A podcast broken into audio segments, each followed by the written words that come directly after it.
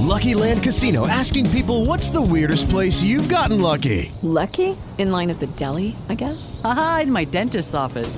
More than once, actually. Do I have to say? Yes, you do. In the car before my kids' PTA meeting. Really? Yes. Excuse me, what's the weirdest place you've gotten lucky? I never win and tell. Well, there you have it. You can get lucky anywhere playing at LuckyLandSlots.com. Play for free right now. Are you feeling lucky? No purchase necessary. Void where prohibited by law. 18 plus. Terms and conditions apply. See website for details. With the Lucky Land slots, you can get lucky just about anywhere. This is your captain speaking. Uh, we've got clear runway and the weather's fine, but we're just going to circle up here a while and uh, get lucky. No, no, nothing like that. It's just these cash prizes add up quick. So I suggest you sit back, keep your tray table upright, and start getting lucky. Play for free at LuckyLandSlots.com. Are you feeling lucky? No purchase necessary. Void where prohibited by law. 18 plus terms and conditions apply. See website for details. Rabbit Creation. Segui il coniglio bianco. Cari Zillers, è appena iniziato il periodo più emozionante per la ristorazione italiana, il periodo in cui vengono pubblicate le nuove guide gastronomiche. Abbiamo già seguito il 16 ottobre quella del Gambero Rosso sotto la direzione di Marco Mensurati, nuovo direttore, e andremo a seguire a Milano il 21 novembre la pubblicazione delle guide dell'Espresso che hanno un nuovo direttore. È Andrea Grignaffini ai microfoni di Fuzilla. Benvenuti su Fuzilla, il vostro podcast preferito. No, te non ci sei in guida.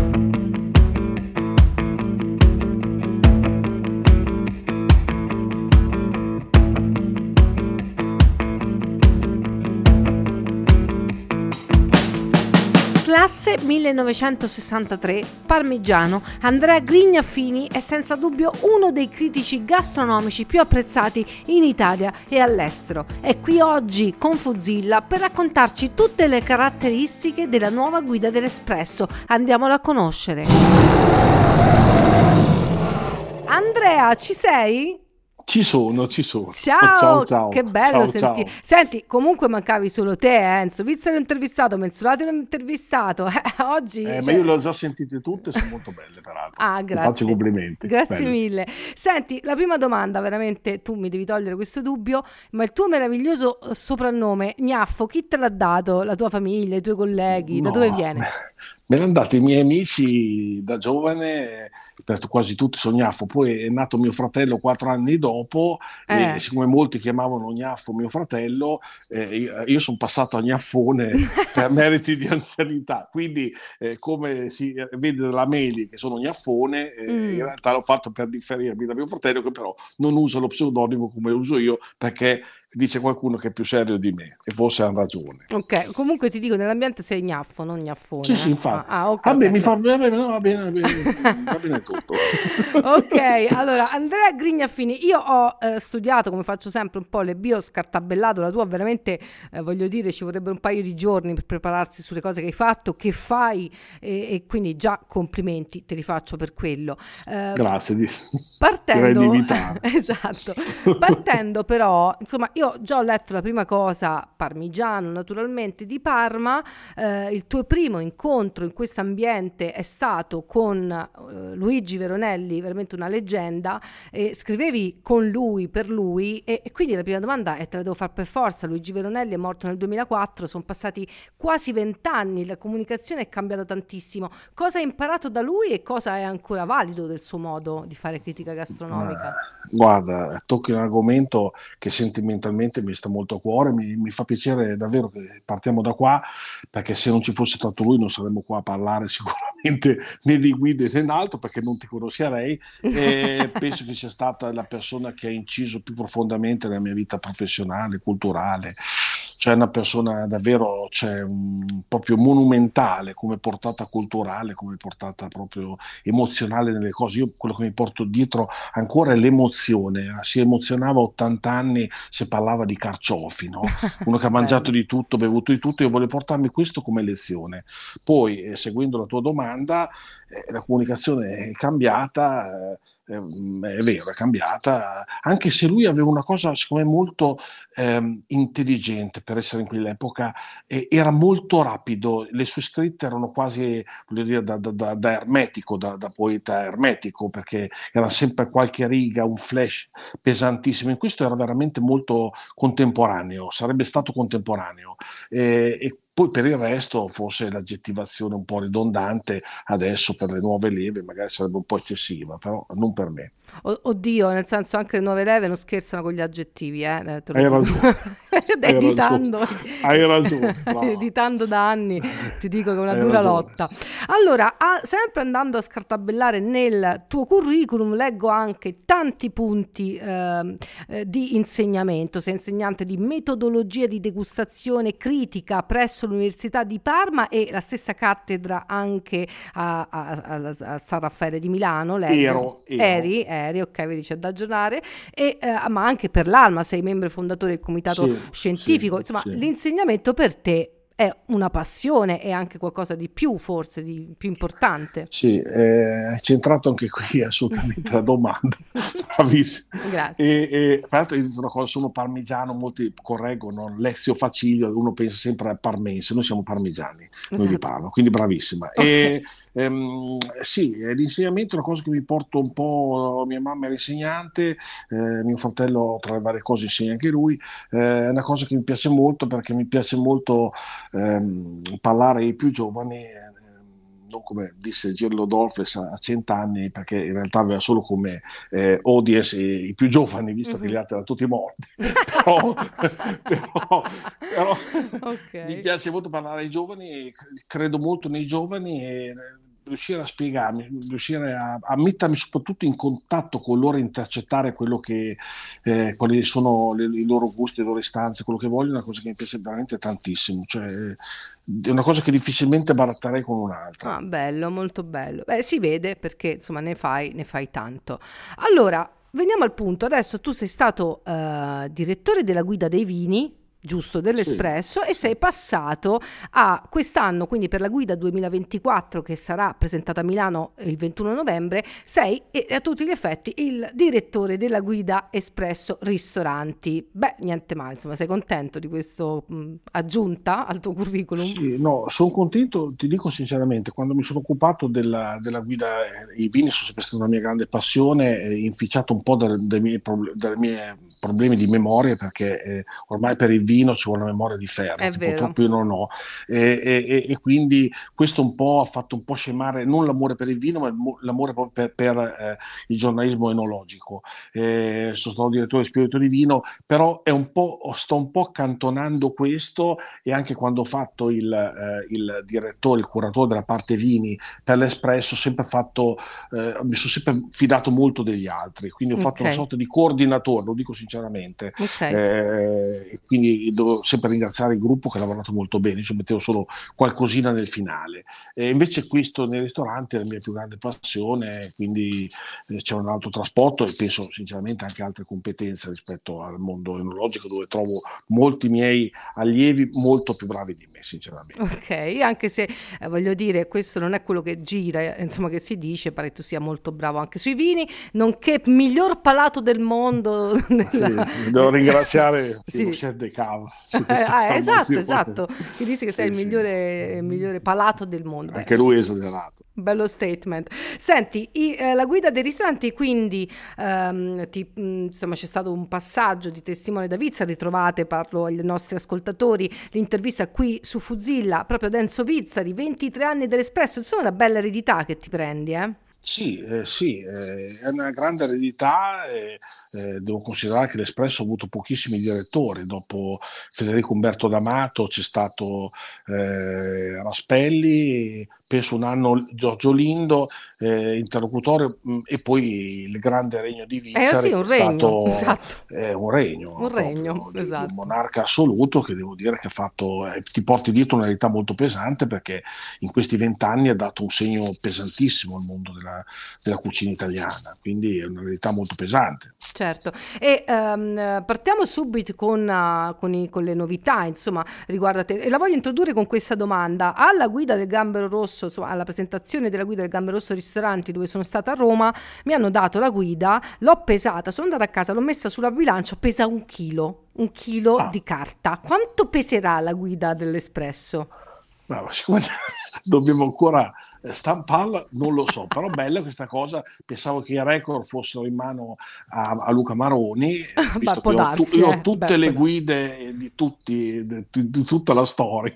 Secondo me è un po' meno, anche perché abbiamo un po' ristretto il, ehm, gli indumenti eh, facendo una guida che è solo di mille ristoranti. Esatto, è lì che ti volevo portare. Quindi avete, eh, diciamo, ristretto il numero di ristoranti presenti in guida, di Sì. cui 500 avranno un cappello e altri 500 da 2 a 5 cappelli, giusto? 500 sono segnalazioni senza voto Ah, ok. e poi le altre 500 sono dal cappello in, in su. Ok. È una guida quindi a numero chiuso in entrambi i settori, eh, eh, è una guida quindi diventa molto più ristretta con una parte valoriale un po' più alta essendo appunto un numero cioè, piuttosto esiguo insomma, rispetto alle altre guide. Quindi, Ok, bene. Mm. Ma eh, per quanto riguarda i tuoi ispettori, il panel, diciamo, di questa guida, li hai confermati rispetto al, al regno di Vizzari o ne hai mandato via qualcuno, chiamato qualcun altro, hai fatto delle- dei cambiamenti? In realtà c'è stato un turnover molto forte, eh, dovendo fare una guida, eh, diciamo, come numero uno, anche se io considero quest'anno un anno zero, perché ovviamente riuscire a fare le cose bene subito il primo anno è difficile, anche se l'impegno è stato veramente tantissimo. E, e ho cambiato molto, nel senso che ho preso gente che conosco, abbiamo cambiato molto metodologia di lavoro, questo sì, non ci sono più eh, capi area, non ci sono Mhm. più, cioè abbiamo snellito questo che, che- che va un po' a documento, magari delle informazioni che viaggiano un po' più lentamente, però abbiamo evitato qualsiasi diciamo, situazione insomma, di, di sottocomando e quindi tutto afferisce a me, ma io stesso non ho fatto praticamente nessun ristorante, non ho firmato mh, tranne uno, un ristorante della mia regione, perché insomma in Ok, qualche modo uno chiaro. deve dare l'esempio. E quindi abbiamo girato molto, ci siamo interscambiati molto le regioni, quindi la media è che se uno dove- dove- vive in, in Lombardia, una visita la fai in Lombardia e l'altra ti mandiamo, come succedeva quando facevo il militare io, ti mando in Campania. Ok. E quindi, Chiaro, chiaro. e quindi abbiamo cambiato un po' le cose. Un Alfonso Esinelli me lo so ritrovato a Milano, magari. E, e perfetto, bravissimo. Il Presidente lo Ok. sei trovato a Milano. hai ragione. Ok. Va bene. E quali sono i parametri? Adesso questa è la domanda cui io tengo di più, però vedo che mm, spe- spesso non viene del tutto compresa. Enzo l'aveva compresa benissimo ed era appunto quali sono i parametri di giudizio, il tuo brief agli ispettori, cosa devo- di cosa devono tenere particolarmente conto? E Enzo diciamo aveva una grande restrizione tra buono e non buono, diciamo la sua era più una dicotomia iniziale. Però te ti vedo molto più scientifico in qualche, in qualche aspetto e quindi vorrei sapere i tuoi parametri. Giusto, eh, domanda molto pertinente. Ho sentito un'intervista di Enzo nella quale io poi mi ritrovo perché è un po' come succedeva un po' un altro mondo di cui mi sono occupato, un po' i sigari, il concetto un po' di degustazione cubana dei sigari, cioè è buono o non è buono, no? Il risultato poi finale è un po' questo, che io poi magari traduco con un po' di ampollosità, un po' che- quasi criptica, però in realtà il concetto è proprio questo, cioè mh, abbiamo mh, il parametro alla fine è proprio quello della bontà senza troppe sovrastrutture. E soprattutto, come diceva Enzo nell'intervista che, eh, che ha fatto con te, è, eh, noi giudichiamo solo la cucina e cose afferenti alla cucina, cioè per esempio io aggiungo, ma quello che poi si faceva anche negli anni scorsi, le tempistiche di servizio o cose inerenti proprio alla alla, alla corretta fruizione del, del- del cibo, no? perché Ok. se eh, mangio a 30 gradi sotto zero non riesco a fruire eh, Chiaro. del cibo nel modo conveniente, però io mi, mi baso solo sul cibo, quindi il servizio se è connaturato al, al cibo bene, se no non lo prendo in considerazione, se non nella descrizione della scheda. Allora, parliamo invece della sostenibilità come valore. Io ho sentito tue Mm. interviste eh, anni passati perché mi sono andata, come sai, a informare. So che è una- un tema, insomma, a cui tieni anche. Eh, che ruolo ha nell'Espresso? C'è un premio? Guarda, io ci, ci ho sempre tenuto, ci tengo molto meno adesso, Ok. perché sta diventando davvero una cosa una ridondanza incredibile questo continuo sentire, insomma, tra il politicamente corretto e la sostenibilità, io sinceramente non ne posso più. Sto diventando anziano, quindi io sono cioè, assolutamente convinto che un ristorante deve essere sostenibile in tutti i sensi, però questo eccesso di informazione mi sta da- turbando, avremo un premio e basta, ci siamo rifiutati di fare, mi sono rifiutato di fare qualsiasi altra cosa perché non ci credo, non ho un, un, un, un modo, diciamo, per riuscire a valutarlo, cioè io non sono capace, se uno ci riesce, bravissimo lui, lo rispetto, ma io non sono in grado di valutare in modo un po' oggettivo, diciamo, la sostenibilità di un ristorante, quindi lo lascio fare a chi è più bravo di me. Diamo solo un premio. Ok, che non è quindi un cappello verde che No. fa molto Alice nel Paese delle Meraviglie. No, Ok. No, li lascio fare, peraltro che io faccio i complimenti alla Michelin perché ha avuto un'idea molto bella e alla fine se sono stati i primi, ecco, non mi visto che non sono convinto, visto che Certo, sono stati i giusto, primi, sembrava una giusto. cosa copiata, preferisco no. per il momento non farlo. Guarda, lo penso anch'io, tra l'altro, adesso senza nulla togliere agli amici e colleghi del gambero, hanno fatto il gamberetto verde che a me mi fa anche un po' di andato a male. Però insomma, voglio dire, Purtroppo è capitato nel, nel- nel- nel crostaceo sbagliato. esatto, il gamberetto verde. Vabbè, comunque ci sta, c'è chi vuole valorizzare. Allora, grazie intanto per questo, ehm, queste prime anticipazioni, siamo tutti molto curiosi, abbiamo be- capito piuttosto bene, ho capito piuttosto bene i parametri che eh, terrei in considerazione e la domanda delle domande a questo punto te la faccio. Qual è il senso nel 2023 della guida cartacea? Della guida, secondo me, c'è ancora un senso perché alla fine è uno degli ultimi strumenti militanti, se no il rischio è che solo con le aggettivazioni, eh, sono uno che ammira io i grandi scrittori di cucina, ma a volte poi non si capisce che differenza c'è tra un, un ristorante e l'altro.